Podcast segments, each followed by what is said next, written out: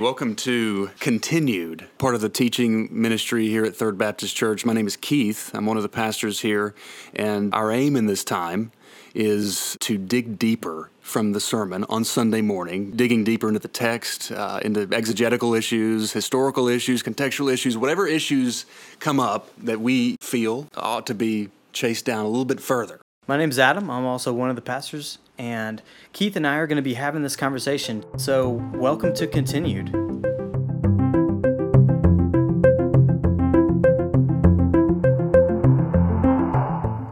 Think about what she would say, she she wouldn't continue to draw attention on herself. She would probably, and this is putting words in her mouth, you know, this is this is extra biblical here, you know, but she would probably turn the tables and say, "But but how is God using you? He's looked down with favor upon you. And you say, Well, I don't really feel that way. Well, do you know God? Do you have His Word in your hands? Are you a part of a fellowship of believers that, that love you and you love them and you grow in the Lord together? Yes. God has looked down with favor upon you. Welcome to Continued. Uh, as we continue our Christmas series, uh, looking at Luke chapter 1 and chapter 2, really zooming in on Mary. Uh, we are discussing her response to this amazing event that, that she's just become aware of in chapter 1. We talked about the angel's birth announcement. And, and now we're going to be looking at Mary's response, what we call the Magnificat, which is really just a, a Latin word for the first line in, in Luke chapter 1, verse 46 says, My soul proclaims the greatness of the Lord, or my soul magnifies the Lord. That's where we get the word Magnificat. You know, when you think about Mary, um, really across denominations, across uh, divides, even in uh, Christendom, across all you know Christian belief, um, th- there's there's there's one word that comes to mind um, when you when you think about her, and that's the word blessed. Um, and the reason is because it, it, comes up in Luke chapter 1 and 2 often. Um, you know, the angel Gabriel comes to her and says, You are highly favored. You are blessed by God. Um, Elizabeth says, says uh, you know, blessed are you, Mary, uh, who's believed what the Lord has said would take place in her. And then she says of herself, all generations will call me blessed. So, you know, there are um, uh, there are denominations that that hold her too high um, you know, Mary, the blessed one. But we, as ones who don't worship Mary, even we would certainly agree that she is is is absolutely blessed, and she knows herself that she's blessed. Why is she blessed? Is because she's the mother of the Messiah. Yeah, you know, um, just thinking about that word, uh, some denominations will call her the Blessed Virgin, and. Uh, you know, I have a, a funny little story. I moved to West Tennessee, and and I'm always reminded of this when I think about this this word blessed. And when we talk about Mary it always comes up. And and I moved to West Tennessee and there's this river there. And and if you just look at the spelling it looks like forked deer river. And and so in one of my sermons I was I talk about this this river coming through the forked deer and I almost got laughed out of the room I was mocked incessantly because apparently I was showing that I was an outsider. It was not the forked deer, it was the forked deer, the Forked Deer River. It just flows off the tongue, tongue Flo- Forked Deer River. Forked Deer, wow. Yeah. and so I was uh, I was saying it incorrectly, and so you you'll hear this the Blessed Virgin Mary is it the blessed or the blessed Virgin Mary? Well, you know, maybe just don't mock the people who say it differently than you. Yeah, yeah, and I and I'm I'm thinking about when I read the scriptures, you know, whether I'm reading them out loud or reading them, you know, internally, I switch those pronunciations. you know, if I'm reading the Beatitudes or if I'm reading Psalm one, blessed is the man. Um, you know, and, and, and Jesus says, Blessed are the poor. Um, but then when I'm reading Mary talking about herself, surely all generations will call me blessed. I'm not really sure why. Yeah, it's I, I make spelled the switch, exactly the same. Yeah, yeah, yeah, yeah. It's just it's just a you know a, a, an automatic uh, really subconscious contextual thing, I guess. But blessed seems to be sort of higher language, doesn't it? It, kind of does. So either way, we all recognize that Mary was blessed or blessed uh, because God used her in such a great way. Let's look at the uh, the first few verses of Mary's song of praise.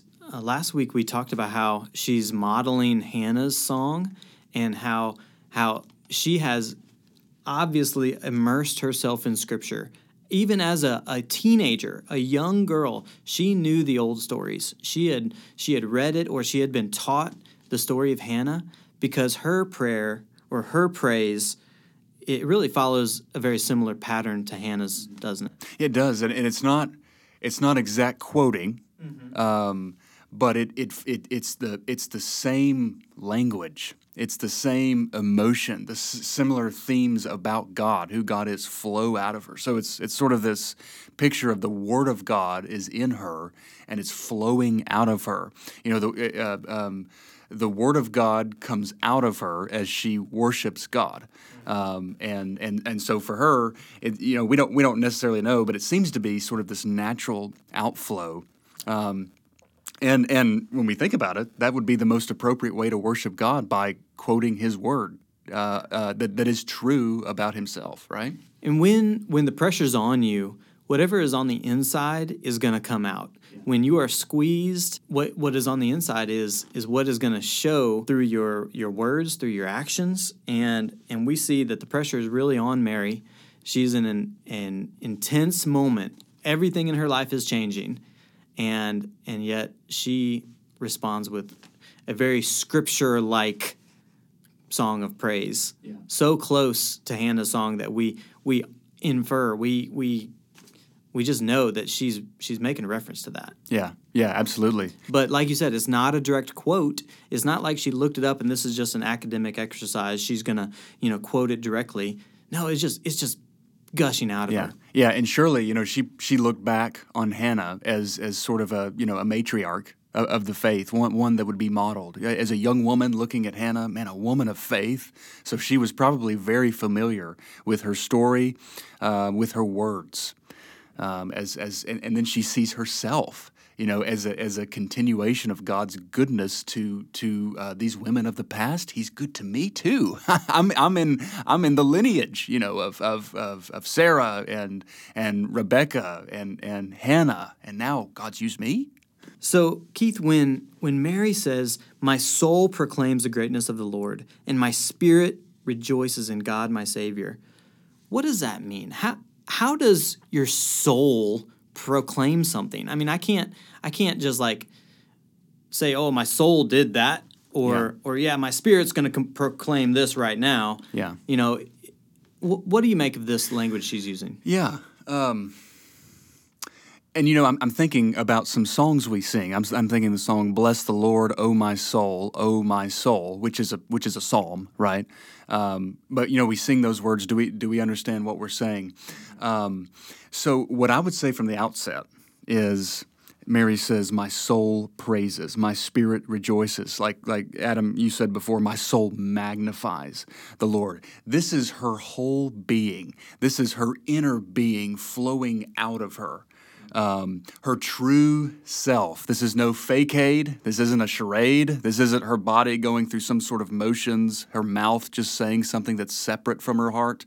Um, this is this is her her inner her inner woman um, that that that has that deep and abiding relationship with God um, that is flowing out of her. What she's saying is my my whole being, my true self, everything that I am, is is is worshiping you, God, is magnifying you. And so it's finding expression verbally, but also if if we could have seen that moment, it would have been on the expression of her face. It would have been in the the tone of her voice. It would have been every element is fully engaged in this magnifying of the Lord, isn't yeah, it? that's right. And you know, it's I think it's helpful for us to try to understand some historical context of of Hebraic thinking. You know how the Hebrews would think, um, and they didn't separate mind, heart, soul, or body um, like like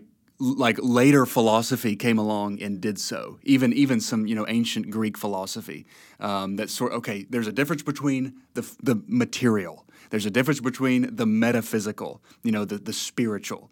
Um, there's even a difference between your mind and your heart. In in in Hebrew thinking, there's no separation. So, you know, Mary, when she says, My soul magnifies, her whole being, her, her body's involved in it, her mind's involved in it. And, you know, we think about when Jesus says, or that he's asked, What's the What's the greatest commandment? You should worship the Lord your God and love him with all your heart, soul, mind, and strength. These are not categories. Okay, walk through. Once you've uh, all your heart, check. All your mind, check. All your strength, check. No, it wasn't that way. This was this was your whole. Be- this is what he's saying. Your whole being that you are organically connected. You can't separate these things. You are one being made in the image of God, and um, and your and your whole being worships. We have the Western mindset, and and Western thinking always tries to put things in categories and and draw distinctions rather than Right. draw unity. And and so yeah, we we tend to, tend to think of mind, body, and spirit being three separate things. They may work together, but they are separate in Yeah. a way.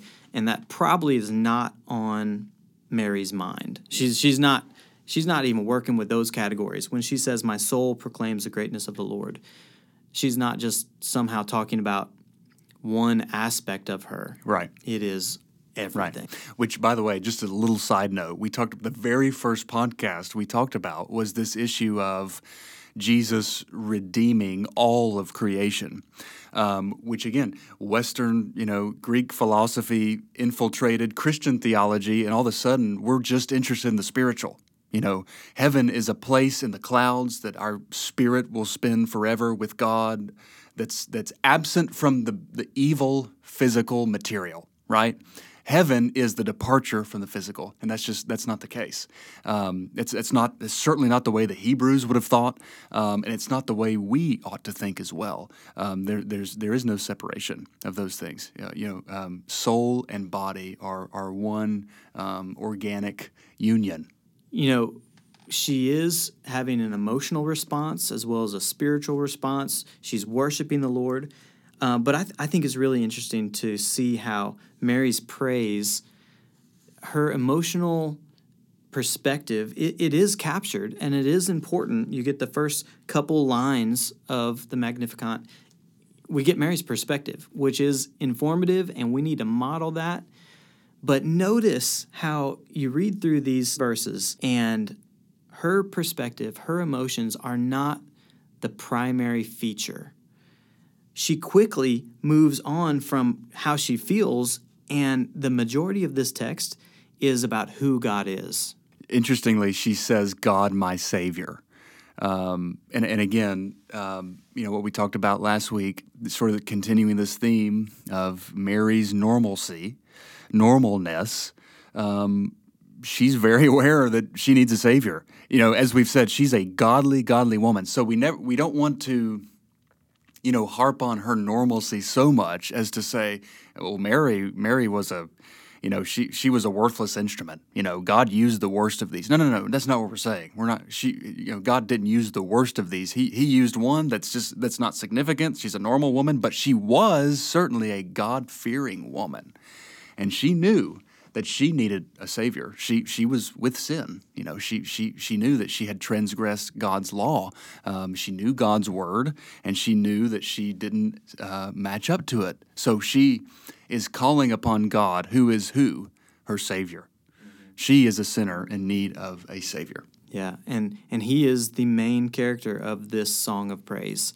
Uh, I just counted up and read through briefly, and I counted up fourteen pronouns of he or his, where Mary is referring to God, and and yet only two, uh, I think maybe three, um, me or my's. Mary is is making sure the focus is clear.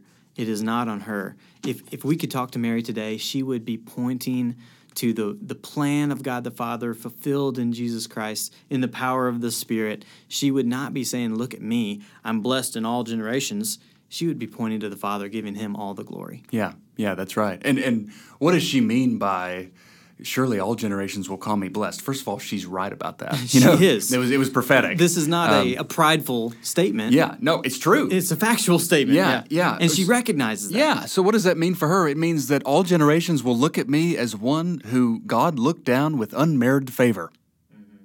Not one that they'll look back at me and think, what an amazing woman that God chose. God was lucky to have found her, wasn't he? No, no, that's not what she's saying. She's saying they will look back at me and say, what, what, an, what a God who used an instrument like Mary. Blessed is she. Blessed is she um, to be used by God in such such this way. Um, and again, I think you know when we think about what she would say, she she wouldn't continue to draw attention on herself. She would probably, and this is putting words in her mouth. You know, this is this is extra biblical here. You know, but she would probably turn the tables and say, "But but how is God using you? You know, God." Uh, has chosen to use you. He's looked down with favor upon you. And you say, Well, I don't really feel that way. Well, do you know God? Um, do you know Christ Jesus, your Lord? Do you have His Word in your hands? Are you a part of a fellowship of, of, of believers that, that love you and you love them and you grow in the Lord together? Yes. God has looked down with favor upon you.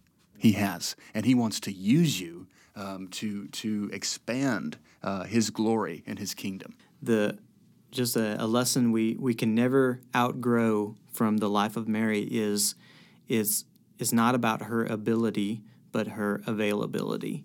And and she expresses that even when the angel is talking to her, she says, "Let it be done to me. I'm your servant." Um, she's available and she's obedient, and and that is the key. Um, it's not about what ability you bring to the table, but are you ready to be obedient to what God wants to do through you? Yeah, that's right. And you know, Adam, I was thinking this just came to my mind. Um, we were thinking about you know Mary um, needing a savior, Mary being obedient, Mary being faithful, but her not being in a class of her own. Uh, reminds me of of uh, Simeon's prophetic praise in Luke chapter two. After uh, Mary and Joseph present Jesus on the eighth day, uh, it says, uh, There was a man in Jerusalem, in, in verse 25, whose name was Simeon. This man was righteous and devout, looking forward to Israel's consolation, and the Holy Spirit was was on him. And so, so he sees Je- the Holy Spirit had told him. Uh, this is this is me giving commentary. Holy Spirit has told him that he will before he dies, he will see the Messiah. Verse 29 Now, Master, this is Simeon talking, you can dismiss your servant in peace as you promised. For my eyes have seen your salvation. You have prepared it in the presence of all peoples, a light for revelation to the Gentiles and a glory to your people Israel. And then listen to this his father and mother were amazed at what was being said about him. Then Simeon blessed them and told his mother Mary, Indeed, this child is destined to cause the fall and rise of many in Israel, and to be a sign that will be opposed and listen to this and a sword will pierce your own soul, that the thoughts of many hearts may be revealed. He, he Simeon's clear. He looks at Mary, maybe Joseph as well. He, you know, the rise and fall of many in Israel. And by the way, the mother of this Messiah, a, a, a sword will pierce your own soul as well. Um, so, so Mary is in need of the saving grace of her son, um, who is God's son right?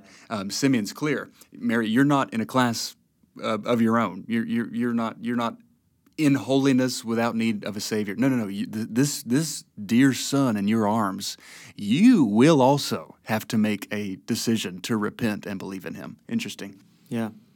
You know, thinking about Simeon and others as we read these stories, you know, everybody has their role to play. And Simeon was overjoyed when he got to see the Messiah, and he recognized even as a baby, this is the Messiah, and and it was the fulfillment of his life for that brief moment, and he knew this God had promised this to him, and here it was, and, and I think we we need to recognize our role in the story and embrace it fully. I'm also thinking of Elizabeth.